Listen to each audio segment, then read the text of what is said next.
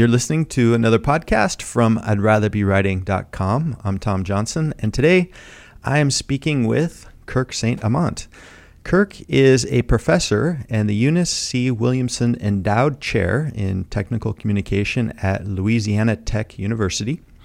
He's also an adjunct professor of international health and medical communication with the University of Limerick in Ireland. And Kirk's uh, research interests focus on international communication and information design for global audiences. Uh, he has a particular focus on the globalization of online education and health and medical communication for international audiences. So thanks, Kirk, for coming on to the podcast. Hey, Tom. Thanks for this opportunity to chat. I appreciate it.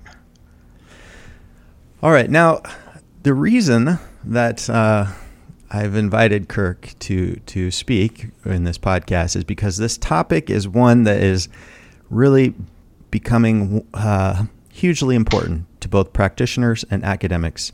We're going to be talking about this ac- academic practitioner divide. Um, it's a discussion that's been going on for quite some time. Uh, and Kirk has written an, an article that dives deeply into this topic and surfaces a lot of interesting research. Uh, but before we get to that, um, let's kind of introduce introduce Kirk a little bit more. Uh, let's hear, you know, I want the listeners to know kind of why he decided to go into academia and hear more about him. So, Kirk, can you um, can you just tell us why did you decide to go into academia? Was it a direction you always wanted? Was it unexpected? And kind of what do you uh, focus on? Sure, uh, great question. Um, I guess complete accident. I mean, whenever I first graduated from high school, the last thing in the world I wanted to be was an educator. That was just not going to happen.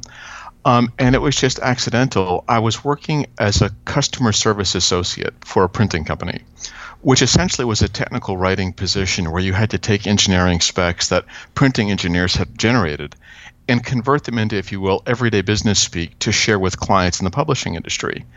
And to sort of augment the training I was getting on site there, I began to take classes in technical communication, which was a rather new field academically at the time. This would have been early 90s. Um, and just got a chance to really enjoy it, was given the opportunity to teach a class, and I was hooked. Um, and from that point on, just have been really interested in the notion of how to teach individuals these different topics associated with technology and communication and how it affects the workplace. So that's where the interest comes from for the most part. And your current research, uh, what are your what are your focuses? What are you kind of um, researching right now? Uh, sure. Right now, it's sort of twofold. Um, I'm working with a group of individuals in Ireland right now who are involved in public health. And one of the things they're trying to do are develop different kinds of infographic instructions that can be used to show new migrant populations to Ireland how to engage with the healthcare system there. And so um, my background is originally in cultural anthropology and intercultural communication, and I've been able to draw on that over the course of my career to look at how cultures communicate and talk about things. But it's also helped me play a bit more with things like usability and design that I've become increasingly interested in to focus on those areas. So for this project, I'm working with public health educators in Ireland and a team of visual artists here in the United States to put together these different kinds of um, informational materials, visual based information materials, with the goal that we're going to go do some user testing on them, ideally this fall, quite possibly this winter, uh, and look at kind of different facets of how cultural expectations related to visual communication and to healthcare affect the ability to share information cross culturally. So that's one major oh. project. Um, the other major one I'm working on right now here at Louisiana Tech is with the biomedical engineering and a team of biomedical engineers is developing a new technology to sense the onset of epileptic seizures and ideally intervene and either mitigate or prevent them. And so I'm working on the communication aspect of things in terms of as these engineers design the technology, what should things like interfaces look like? So patients who are using the technology or physicians who are working with patients with this technology can effectively access what this machinery can do. So those are the two different projects I'm working on right now. Wow, it's it's interesting to hear like uh, technical communication in the context of the health industry mm-hmm. and health practices like that. It's kind of it's a different perspective than I'm used to, right. um, but it's cool. Uh, now, in general, mm-hmm. Um, you, are well connect. You're very well connected to the TechCom academic scene. Approximately, how many TechCom academics are there out there, and kind of what journals do they publish in? Um, you know, that's one of those funny questions where it depends upon who you ask in terms of numbers of individuals. Um, are you talking about individuals who have dedicated dedicated career educational career paths in technical communication from undergraduate through PhD in tech TechCom? Are you talking about people who have degrees in different fields and publish in sort of the tech TechCom area? Or are you talking to folks who teach courses in it? So it kind of, I'm not trying to be evasive, but it's how you d- determine to identify what's a tech TechCom academic affects that. And it can be anywhere from a few hundred to maybe a few thousand, depending upon how you wish to perceive it. I think realistically, let's say it's a few thousand folks involved in education and research, and TechCom is sort of the greater academic educational endeavor, all the way from community colleges up through PhD granting universities to folks with PhDs working in industry as well as academia. Let's peg it kind of there to keep it manageable. Um, what's interesting is these people will have very different backgrounds, but their common interest is researching how humans share information about science and technology. So that's kind of the underlying facet that binds them together. Um, you mentioned journals. People will differ on that. There are usually seven that tend to get mentioned in the field, some which are identified with certain organizations, others which are more independent sort of the major ones are um, the Society for Technical Communications Journal, Technical Communication, the IEEE Professional Communication Society's Transactions on Professional Communication, um, the Journal of Technical Writing and Communication, which is independent. It's not affiliated with um, a specific organization. It's published by SAGE. There's the Journal of Business and Technical Communication, also independent, published by SAGE. Um, there's Programmatic Perspectives, which focuses on research in how technical communication education programs are constructed and curricula offered. That's by the Council for Programs in Technical and Scientific Communication. Um, there's Communication Design Quarterly, which is the peer reviewed publication of the organization SIGDOC. Um, the special interest group for the design of communication out of ACM, the Association for Computing Machinery. And then there's Technical Communication Quarterly, published by the organization, the Association of Technical Writing Teachers. Um, and that sort of expansive group of journals reflects different foci in the field. Certain individuals are more interested in this kind of research, um, engineering based professional communication. They tend to publish more on the IEEE transactions on professional communication. Individuals more interested in, say, human factors and usability are more likely to publish in Communication Design Quarterly folks who do more research on education and curriculum, more so in programmatic perspectives. So, where people publish and where they look for research essentially is driven by the focus of a specific journal. Okay. Wow, you, you really have a good grasp of just like the, the scene, and you're you're right about all the different uh, uh, varieties of, of specialization and, and the difficulty of sort of categorizing what is a TechCom academic and what isn't. I hadn't even really thought about that. Um, but but you're right. Um, now I want to focus on one article that you and your co-author published in the November 2016 TechCom Journal. Uh-huh. Uh, this is called Reflections on Research, uh-huh. examining practitioner perspectives on the state of research in technical communication. And it's really a long title. Um, for what. Yeah. Uh, let me try to just simplify sort of sure. the topic uh, for just people listening, right? Um, you, you, explore this sort of rift between practitioners and academics, and your argument is that research is this unifying focus, mm-hmm. and therefore, what topics of research are um, in demand that practitioners want to know about. But let me read the first sort of paragraph to because it, does a great job um, of encapsulating uh, the the kind of I don't know the the issue. You wrote today technical communication appears to be a divided field, at least in terms of research. Practitioners think academic research does not apply to them, and academics think practitioners are not recognizing the importance of their research. From our position, both sides are right and both sides are wrong. Thus, the need arises to find a common ground between the two groups. After all, technical communication is one field. Some scholars have argued research, when conducted well, can bridge this divide as both sides should have equal stakes in the results. So tell me, why, why are you drawn to this topic? Um, are there other academics also concerned about this, or are you kind of in a unique group of people who, who think this is a, important issue? Um, well, great questions. Um, I think a lot of us, just as human beings, are drawn to those things that change how society works and operates. And you know, human society is bound together by communication. It's what allows us to work together as larger groups to perform major things. Um, and what facilitates that are the technologies we use to interact. We're drawn to them to want to understand them, to use them, to interact through them, just to see what they can do. Um, it's kind of like it's a biological imperative for humans. We're we're a, a social species.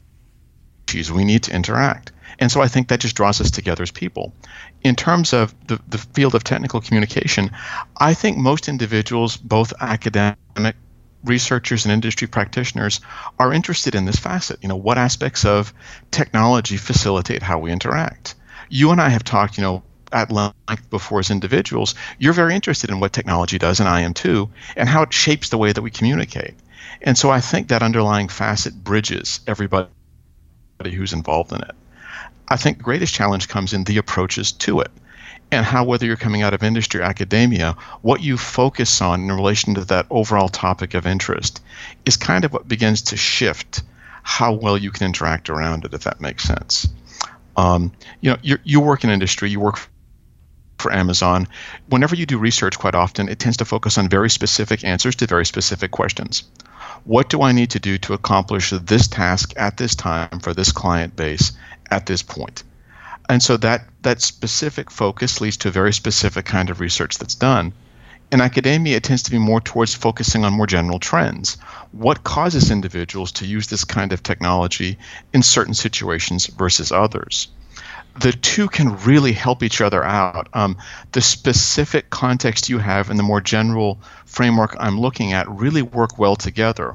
One can test the other, one can inform the other it's a matter of figuring out how to sit down and talk about these issues to find areas of mutual interest and figure out how can we plan a project that allows both of us to explore that thing we're interested in around communication.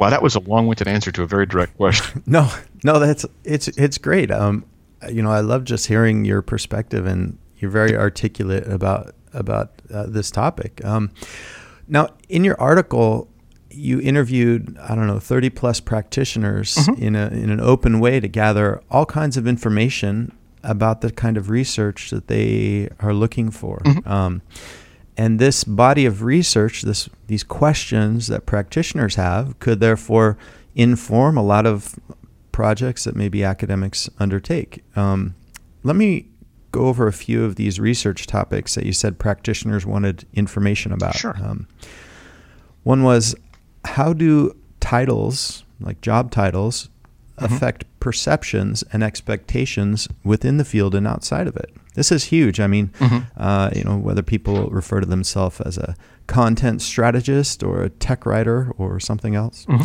Another another topic: um, the need for more research on specific audiences to understand the communication expectations of younger technology users. Mm-hmm. We often hear that you know uh, the the millennial millennials just want video or other kinds of um, more social media.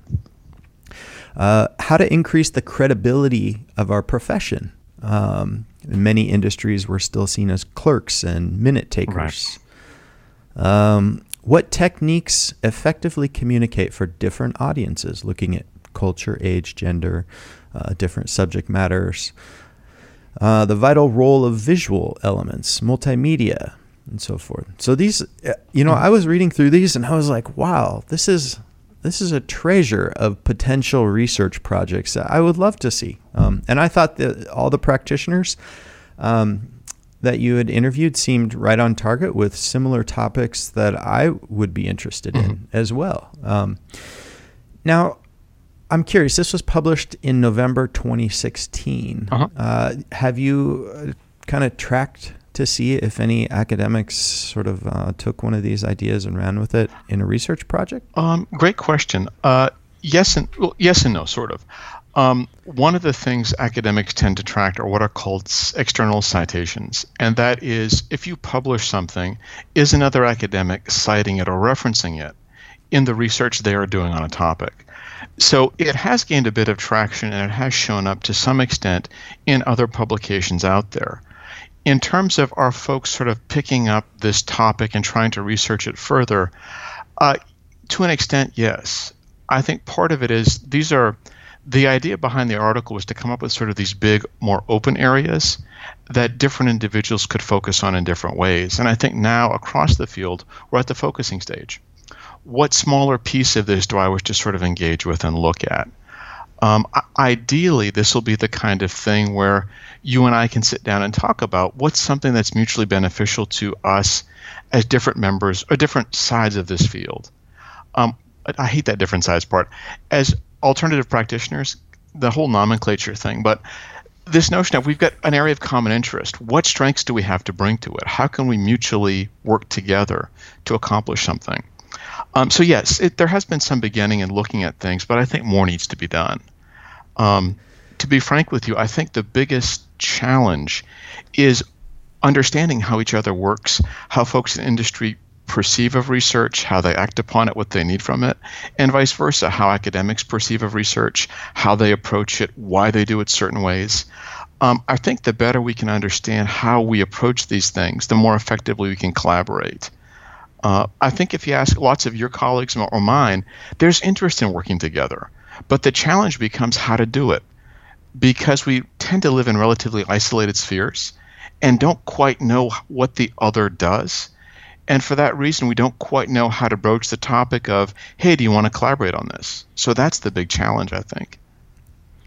Yeah, it, it is kind of odd how we, we're in different spheres, as you as you put it. Um, in, in, looking at other sort of uh, uh, articles on this topic, I stumbled across one that was written 20 years ago uh, by a former editor of the TechCom Journal, focusing on a lot of the same um, questions. And he, he, this editor was kind of surprised at why there was why there was uh, animosity between or animosity from practitioners towards academics. Mm-hmm. You know why why these two groups um, couldn't harmonize more uh, more freely right. together or more, more easily.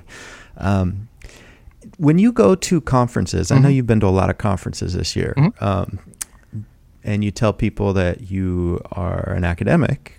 Uh, do you get any? And the person's a practitioner. You know, right. you say that you you teach at this and that you this or that university. What's their reaction? Are they uh, intrigued? Uh, is there a sense of resentment or distrust? Uh, great, great question. Personally, I think a lot of it is curiosity. Um, I mean, we, we all know enough about each other, and we've read enough across the field. I think that we've got a rough understanding of where people stand on things, and so I think it's more curiosity than anything else. I think the idea of animosity comes from one person trying to tell another how to do their job, and I think that's kind of the underpinning facet that can drive some of the resentment. And I don't think that actually comes from actual interaction as much as it does from indirect perception. Um, you know, if you don't know about another group of individuals, you tend to come up with these mental frameworks for how you think they act and operate that tends to guide how you perceive things.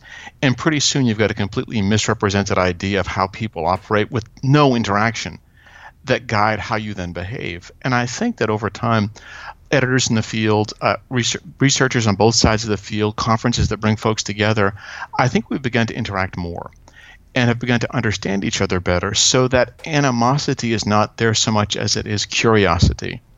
What are you working on now? How do you approach it? What could we do to work better together? Um, I mean, you and I have had a number of conversations around this over time, and I think it reveals that factor. It, it's curiosity What are you doing? What are you working on? And we've had these exchanges that can help us figure out how to work together on something. So that that's been my takeaway from interactions, at least in the past four or five years. What have your experiences been?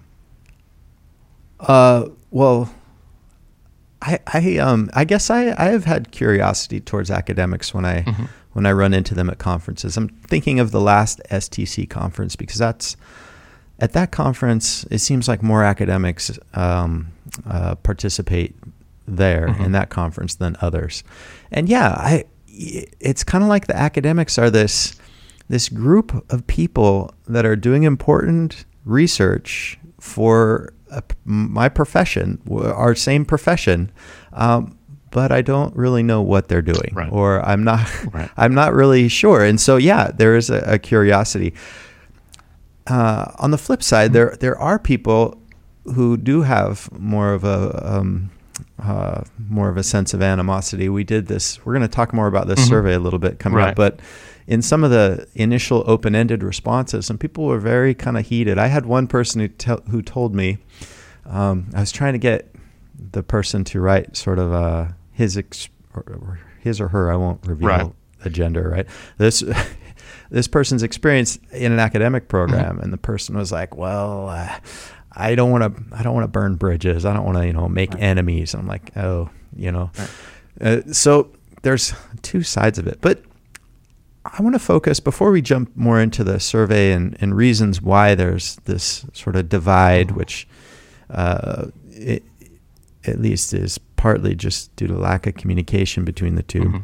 um, why do practitioners need academics? Um, and and then I want to explore why academics right. need practitioners. Um, I had a recent email from a friend who said, she told me that we're thought of often, and by we I mean practitioners, mm-hmm. are thought of as technicians mm-hmm. by the outside world.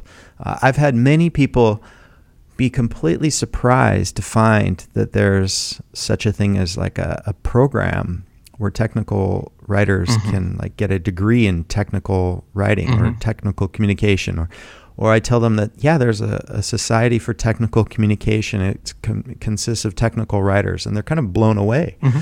which su- suggests that people think of technical writers as a vocational skill right. kind of like you learn it on the job right and where this little technician not really grounded in larger theoretical um, informing i don't know frameworks that mm-hmm. maybe a, a, somebody with a learning phd might have right. um, wh- why do you think what what's your take on why you think practitioners need academics i mean uh, in some ways they uh, many practitioners operate with zero sort mm-hmm. of interaction from academics right. and aren't they getting along just fine sure um, let's backtrack it a bit right quick if we could.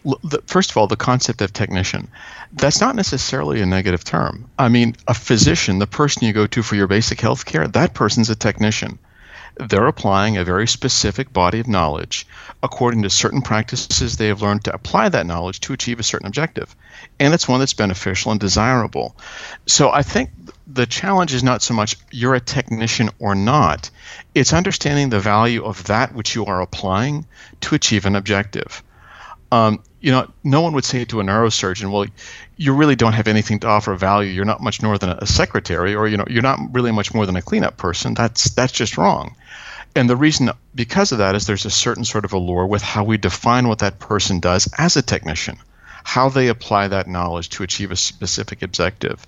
The same can be said of technical communication. I mean, people have amazing amounts of knowledge about how human beings think and interact with technology that guides how they do everything from develop, say, an online help system to maybe even develop an icon. So that's an amazing amount of knowledge that goes into achieving that objective. But a lot of it is done behind the scenes. And so, since people don't see it happening, they don't quite understand what is going on and what that means to truly value what the individual does. Does that make sense? Um, it's kind of the thing you hear about how technical communication does not work more often than it does. People talking about this system didn't work well, or this help didn't work well, or the manual didn't provide effective instruction, versus this was amazing and it really helped us use this product well. So a lot of it is getting the word out in terms of what folks do. Um, in terms of how individuals can work together across academia practitioner lines, I think that's where things get important, how each side contributes to the other. Um, uh, technicians apply a general body of knowledge to specific situations to achieve an objective. Where does that general knowledge come from? Somebody is usually out there testing ideas, checking concepts, coming up with new frameworks or ideas for doing things that guide how we use a technology, how we communicate, how we behave. The folks who often are kind of engaged in that more general research tend to be academics or that tends to be the focus of academic research, if you will, looking at general topics, trends, themes, concepts that sort of underlie how we behave, how we communicate. For practitioners, it's much more how do we take this general concept and apply it to a very specific situation to achieve a very particular objective? Um, it's one thing to say, I understand color theory and how to pair colors in order to create sort of a pleasing design that aesthetically draws individuals to something. It's another to say, I've got to design a logo that's going to quickly identify the online help system on my interface. How do I do that? They're essentially the same thing being scoped at different levels, if you will. And so, what each side brings is that part of the equation, the more general to the more specific and the more focused. Each needs the other. Um, folks in academic research try to come up with these general ideas and ideally present them to folks in industry to test, to play with, to see can they be refined or, or re- improved based upon pragmatic application. And folks in industry, again, the idea is looking at this theoretical concepts. How do we apply them to see do they work? Can they make things easier than, think, than how stuff has been done in the past? But the catch is everybody's got to communicate in that model so that you get the kind of feedback in place that academics can fine tune the more generalized research that they do, and practitioners can attune the more specific applications they engage in based upon these kinds of concepts. Uh, essentially, it's physics and engineering need each other. Engineers apply concepts from physics to achieve objectives, and physicists look to engineers to test concepts and ideas and to see does something need to be refined because it's been applied in the real world or applied and doesn't seem to be working as intended. Um, so that's kind of the approach I take to it. They're all interconnected, but the key is they've got to be interacting to get this kind of feedback that makes it meaningful. Hmm. I, I, I like the analogy to uh, physicists and engineers. Mm-hmm. Um, I think that it's an interesting way way of looking at it. And and I was just thinking as you're describing uh, the body of knowledge, this general realm of ideas and principles and strategies and so forth. Um, do you think that practitioners uh, don't realize that much of that body of knowledge uh, originates out of academic research, or is that a false a false assumption? Does it not originate out of academic research? Does a lot of our, I mean, just mm-hmm. take something like topic-based authoring mm-hmm. or chunking, chunking large material into smaller bits. Right. Would would you say this this uh, these are principles developed through uh, academic research and you know populated into the body of knowledge that eventually trickles down mm-hmm. to the practitioners, or is this something that practitioners uh, have just sort of known as part of the trade, mm-hmm. and it's it's not necessarily originating from academics? Uh, great question. Well, let, us take a look at you know chunking as a, a general concept. I mean, basically, you're talking about cognitive psychological principles, the notion of information theory that humans encounter too much information at once. And to make it manageable to process it, we automatically begin to subdivide and organize it into units specific units that we recognize because the culture we've grown up in has told us pull this information together in this way to say this is what something is. Um, why is something a table setting and not 12 different pieces of cutlery or you know crockery put together on a table? Because our culture says organize these variables in this way. It's one unit. You see it as one. You remember it as one. So that's kind of chunking from the cognitive science side of it. Now, over time, these ideas that it comes out of cognitive psychology, but these ideas that start sort of at the more abstract level in academia or academic research tend to get talked about more across academic fields or within greater society, and then begin to influence things. Um, marketers are great adopters of cognitive psychological practices to develop things to meet audience needs. uh, technical communicators interact with marketers within the, the realm of the, the workplace and need to interact with them, they also have their own understanding about humans and how humans behave based upon, let's say, the coursework that they have taken, which is based upon textbooks that are founded on academic research that came before it, or they've read something perhaps that uh, the, the, work of Donald Norman, which looks at sort of usability and design that draws very heavily on cognitive science uh, but that sort of packages it for a more everyday audience versus high academic register or style. I mean, ideas that originate in academia become more pervasive through different venues and different channels. At the same time, academics are attuned by everything from reading the daily newspaper to watching the news on TV to interacting with their neighbors to figure out how society operates. So these these aspects aren't free floating out there and nobody has control over them but they they get out in different ways and fashions and forms that begin to permeate in such a way that they seem to become common knowledge. Um, and I think that's the interesting part is this common knowledge that we all draw from comes from somewhere. Someone came up with a concept, someone tried it, someone shared it, and eventually it was successful enough that others began to say, let's try this or let's try this. So I think that's the the interesting factor and kind of the grand challenge is trying to trace how this stuff moves to figure out back to your example of chunking it, it, comes out of somewhere it's become very commonplace because it's been repeatedly used because it's been tested and seems to work in different venues and different formats but because a lot of that testing and reworking and thinking and communicating has been very informal over time and through indirect channels as well as direct ones, we tend to lose track of no, this came from someplace originally. It wasn't sort of built into our species, or hmm. the idea of it. Excuse me. Does that make sense? Yeah, yeah, yeah. Um, it's it's an interesting question, just where where these ideas come mm-hmm. from, and I'm you know it's I'm sure it's uh, it, there's no like spring that you find in one place right. and then everything else right. you know, inherits it. Right. It's it's much more fluid. But uh, I, I want to f- kind of flip the question now. Sure. We've been talking about uh, you know the, the, the need that practitioners have of of this not body of knowledge mm-hmm. to engineer things. Um, mm-hmm. But now academics, why do they need practitioners? Um, what are your thoughts on on that? Uh, well, sure. Uh, I mean, all academic research essentially generates sort of theoretical concepts, let's say. And you know, one of the complaints you often hear about academic research is it's too theoretical. But if you've got a theoretical concept, you got to test it to see does the theory actually is it valid? Is it worthwhile? Is it something that needs to be modified to correctly reflect what's going on? And that's where, I mean, it's got to be applied in society because we study how societies communicate. And that's the really important opportunity to interact with practitioners, testing ideas in different kinds of contexts to see do they really work? Do they need to be modified? What kind of feedback are we getting from it? And so, in many ways, that's kind of a holy grail being able to test this idea in the actual context of the, wor- of the world and see does it work or does it need to be modified. Um, so th- there, there's that need there. Uh, you you can build a theory, but you've got to test it to to change it and update it and refine it to make it more workable, and you need that kind of direct application to do so.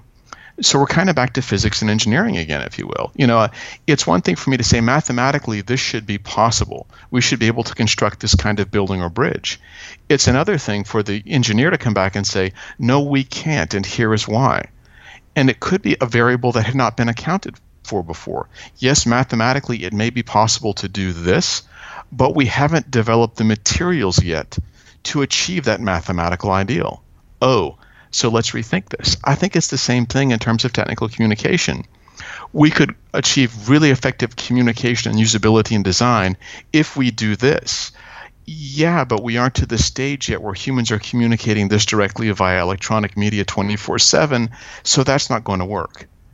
Um, Google Glass is a good example of that. This notion of you know wearable computing technologies. Theoretically, these are the kinds of things which we should be able to do with them. Pragmatically, there were some snags, and it affected the adoption of this technology, and that's important. It's understanding well the ideal versus the real both need to be balanced, and it's it's a constant evolutionary process driven by feedback and testing. You develop a concept, you test it, you refine it based upon results, you test again, and that's how you move forward.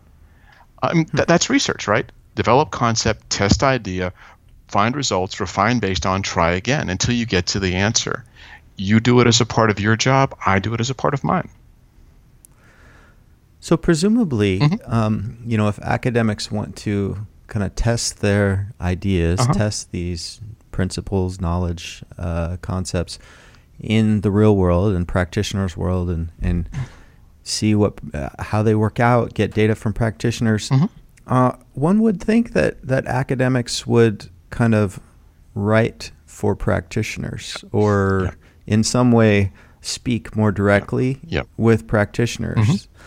But instead, it seems like academics kind of just write for other academics and keep all their publications behind paywalls that practitioners can't access. And hence, this kind of leads to this divide, mm-hmm. this lack of communication.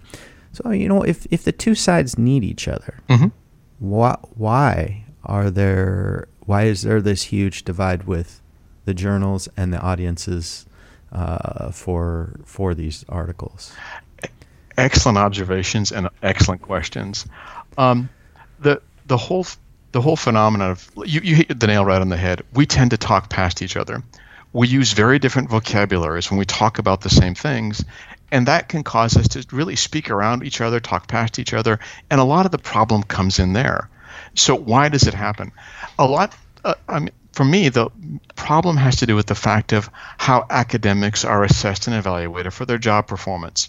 So, as an academic, my research work is reviewed and assessed by other academics in academia who hold academic positions and are taught this is how you talk about research, this is what research is, this is what you look for when you assess things. Now, because of that, you sort of create this closed loop or self fulfilling prophecy, if you will, that if I only speak to use the language analogy, if I only speak English to other English speakers, it's my thought that English is the only language that is because there's no one else out there to say, why don't you try this or there are other languages that exist or do this differently. The same is the case in academia. Because practitioners aren't a part of the academic evaluation process, there's very little ability to get that external input. And that, that internal evaluation in academia occurs at multiple levels. So it's academic sort of spheres built within spheres built within spheres, all within academia, that reinforce the notion of this is how we talk about research, this is how we do it, this is how we present it.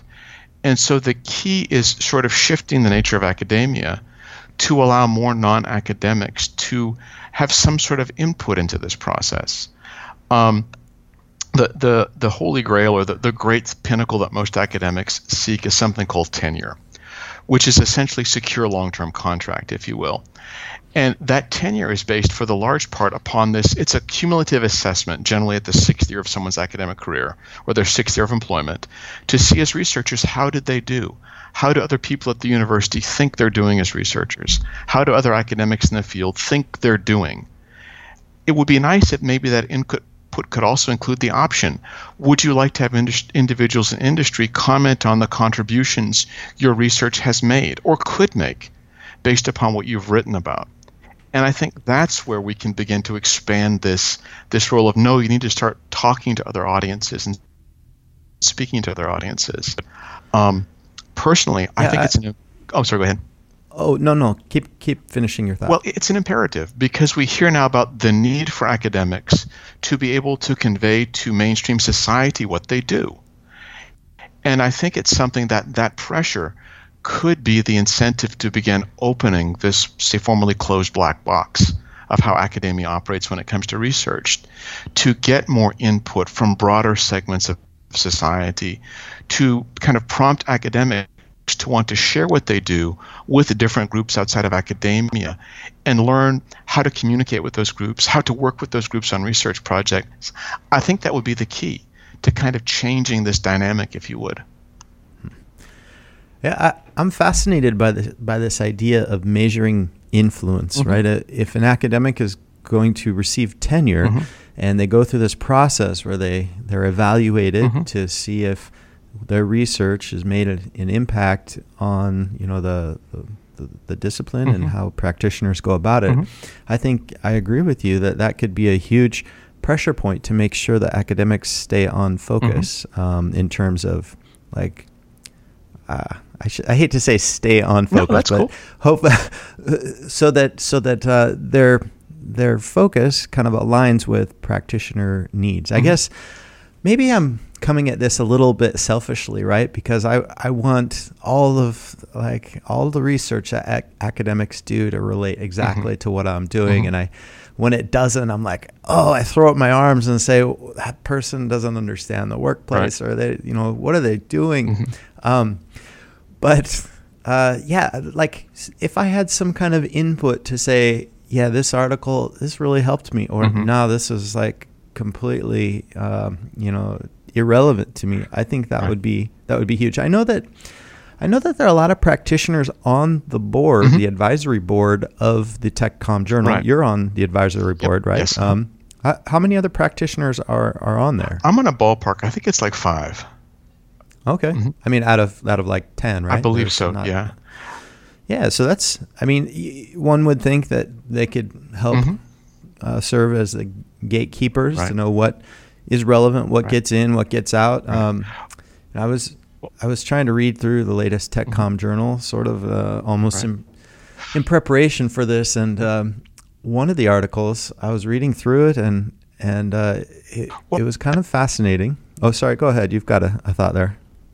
Well, just to run with an example you brought up, um, we've talked about how to merge industry and academic input into things to kind of come up with a more cohesive and comprehensive approach. I think technical communication and the IEEE transactions on professional communication have done a really good job of whenever an article is submitted that needs to be reviewed to determine is it worthy of publication or not, the editors have really tried to make a concerted effort to say we'll have both an academic and a practitioner review this piece so that the kind of input the individual gets comes from b- both sides of the field.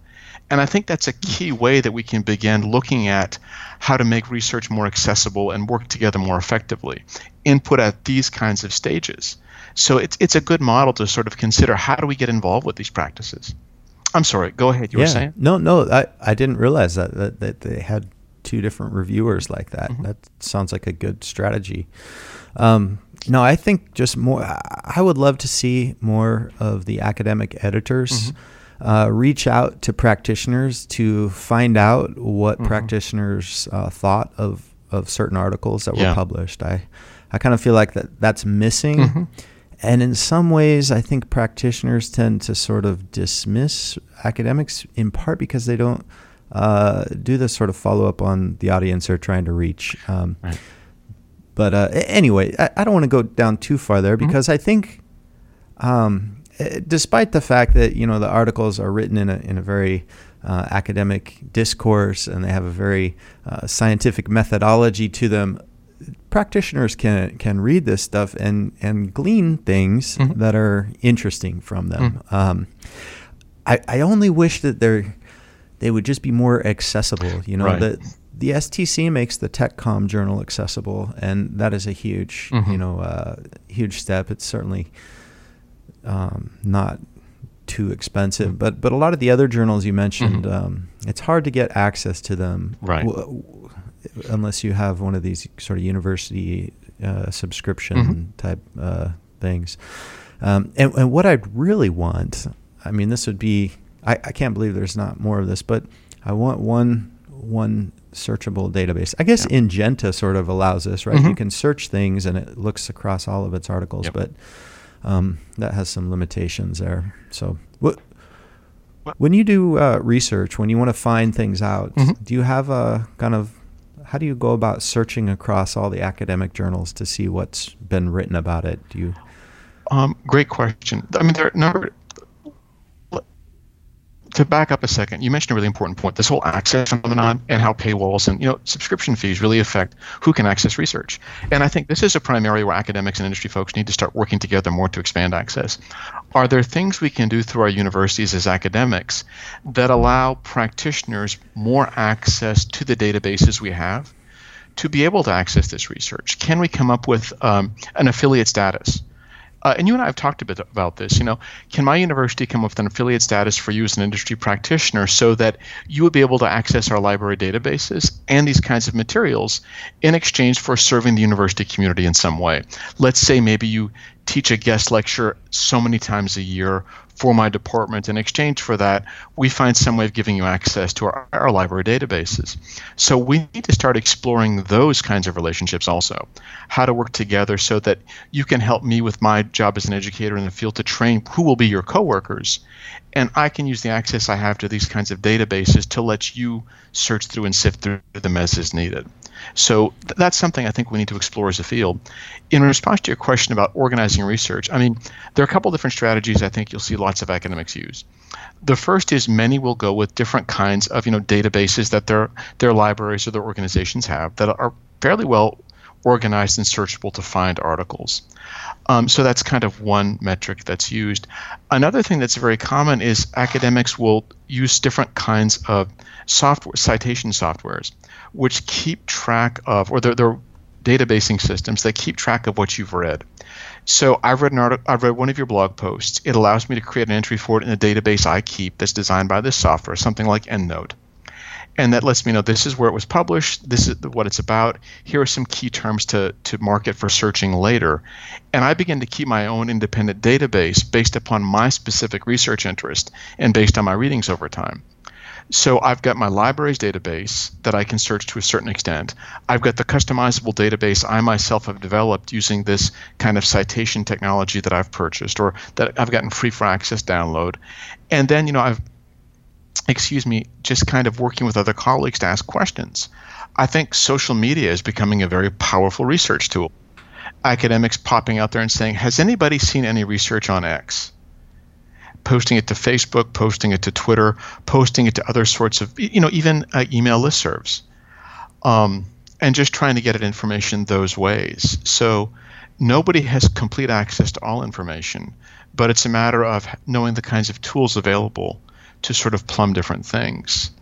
Hmm. Um, I think the key to that that's beneficial to academics and detrimental is we tend to become specialists in extremely focused areas within a discipline so you know there's somewhere out there there's someone who's an expert on all left-handed irish poetry written between 1600 and 1601 you know that that could tell you give me everything that's been written on this they could probably you know present it to you off the top of their head so that kind of specialized knowledge where people just seem to know certain things because they've studied it so much it's a great benefit because i know who to turn to to get very particular information on very specific things but it also it's a detriment because well it, it, limits who I can collaborate with and what I can do because that knowledge is so focused if that makes sense. Uh, yeah, and that that's the yeah. challenge for academia working with industry. It's breaking this extremely focused specialization to more general sort of field wide or general topic comprehension where you don't know everything but you know where to go to find the answers in this domain area. I think that's the key to evolving academics to work with greater society and to work with folks in industry to engage in more meaningful research. Yeah, I I was uh, on Slack the other day mm-hmm. on the Write the Docs channel, and somebody was talking about like layouts, mm-hmm. and they said two column layouts versus three column layouts. Has have there been any studies done nice. on which is better? You know, mm-hmm. any academic studies on this so that we can make a decision? Yeah. And and I know that layouts tend to come up a lot right. in in terms of like people want want to corroborate their mm-hmm. their preferences uh, or they want to find out what's better for users, right? right? Like do, how many bullets should I use mm-hmm. and what should the document design really be? Mm-hmm. Um, where can we turn to for academics to get right. you know this information? And I think if we had some kind of better way for the two sides, the practitioners mm-hmm. to communicate and say, you know, hey, has there been any research on this? And an academic could go through and scour some kind of databases and say, uh, yeah, check out that article, you know, which may be in an entirely different mm-hmm. discipline, a usability mm-hmm. discipline, web development, right. who knows? Right. Um, that kind of information sharing would be huge. Um, but I, I, I kind of feel like the online, just the, the the places where academics hang out online and mm-hmm. the places where practitioners hang out online aren't necessarily the same sort of mm-hmm. uh, watering pond, right? Right. So hopefully, hopefully we, we can move more towards some kind of interactive communication. I like I like all this effort and the the focus and attention that you've got on building these bridges. I think it can only be positive. We're we're at a time right now where we have these emerging groups mm-hmm. like Write the Docs, right. emerging with all kinds of momentum, people joining, organizing meetups, uh, inviting presenters, lots of people getting together to share best practices, tips in an open way. A lot of them are recorded. Mm-hmm. And I think this is this is great.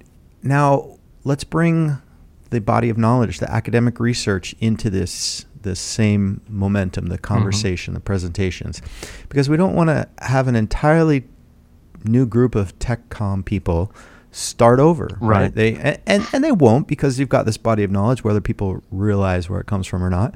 Um, but uh, I would love to see more of an integration point where you have practitioners building on academics and academics building on uh, you know feedback and data from practitioners. Mm-hmm. Um, all right. Well, what other top? Are there any other topics? We've been chatting for a while, and we should probably come to a close. But any other topics you want to cover about academic practitioner um, divides and so forth? I think two things that are really important to collaboration. And I think th- the first is, I mean, academics exist for the most part in educational programs that you know industry draws its employees from. I think it's really important that the st- the first step in fostering relationships are using education as a conduit. There is some sort of educational institution in the, the city where you live at the moment. Do they have a technical communication program? It could you reach out to them and say, you know, here at my place of employment, we've got these different topics that we really are interested in doing research on. Is there anyone at your university or in your department who might be interested in picking this up and working with this? Can we collaborate around it somehow? And vice versa. It's academics and universities saying, you know, these are businesses in the area that is it worth trying to meet with someone in the tech com division there to say, well, we really want to do research that focuses on some of the things you're interested in. What are you doing? What are the major areas of interest for you right now? But I think if we explore these kinds of local communications or these kinds of local communities and look about what's of interest to both of us. How can we come up with a, a long term plan over the next year, next two years, next three years that allows us to investigate this topic together? We can start to foster relationships that are meaningful to everybody. Most importantly, it lets us talk about research from our specific perspectives. So you can say, well, can you do this? And I can explain, well, no, we can't. Here's why. Can you do a quick survey of a thousand people and see what happens? Uh, well, no, because I've got to run it through a special internal review board, which has to approve anything that deals with gathering information directly from human subjects. That will take time and delay. Suddenly, we've created a new level of understanding about the kinds of research that can be conducted and how to do it. I know that you're very interested in large-scale, you know, human-based data collection, and you realize that I'm limited in how I can do that based upon the, the different policy parameters that are in effect at my university. So it's that kind of knowledge that can begin to think about well, what's a manageable kind of project then that gets at what you need and what I can do? And that's, I think, the key to working together is building these understandings, talking to each other, getting past the curiosity towards the collaboration, if you will, that makes it important the other thing, uh, and this was uh, kind of hit me at a conference recently, where um, I was at an event which was half practitioner and half academic, and the topic of blogs came up. And every person in that room, again, it's a split academic industry practitioner audience, referenced two blogs. One was by an academic, and one was by an industry practitioner. And they all were aware of the two blogs, which kind of surprised me. Uh, but it helped to realize that, you know, blogs are a very powerful mechanism to share ideas across the greater field. They're accessible. They focus on things we're passionate about and are of interest to. They allow for communication interaction. They're relatively easily searchable depending upon you know what kind of search engine you're using, but you get the point. But the idea of can we do more to just start sharing as part of our everyday activities? As a researcher, should I start blogging about what I'm doing? And should that be something that I can count towards my metrics for being assessed as an academic? As an industry practitioner, the blog that you keep, is it something that your employer values and that they see as a good tool to share information with the greater public as well as look for opportunities to collaborate? can we build this culture of you know fostering information sharing in through these venues that already seem to be working and that people are interested in? I think that's the big thing. How do we get beyond the curiosity to the communication and then the collaboration? Yeah, well, I definitely have goals to do a lot of kind of uh, guest posts mm-hmm. from industry practitioners awesome. uh, on my blog, and and um, I just want to start reading academic articles more. Right. You know, I, I like to go in more depth, and mm-hmm. and I think um, any kind of sharing across all these blogs and other websites can can definitely move this from discussion to action. So cool. thanks Kirk so much. You you're uh, a treasure of insights. You just have a lot of knowledge, and uh, it's great talking with you about this. Um, Thanks for the opportunity uh, to chat with you about this. Um, these are the kind of conversations we need to be having in the field. So thank you for the opportunity to have it. Yeah, and if people want to learn more about you, uh, is there any website you want to point them to, or any um, resource you want to recommend? I, I would say, I mean, feel free to feel free to email me directly. My personal email is kirk k i r k dot St.Amant, S T A M A N T, at gmail.com. Um, you can find me on LinkedIn. Uh, and for folks who are more attuned with academic sort of repositories, I'm on academia.edu as well as ResearchGate. Um, so hopefully, you know, I've tried to post my own research there so folks can look at it. Um, I just want to continue these conversations, and I hope that we can. So thank you for the chance to begin talking about these things, and I hope we can continue. All right. Well, thanks, Kirk. Thanks, Tom. You have a great afternoon.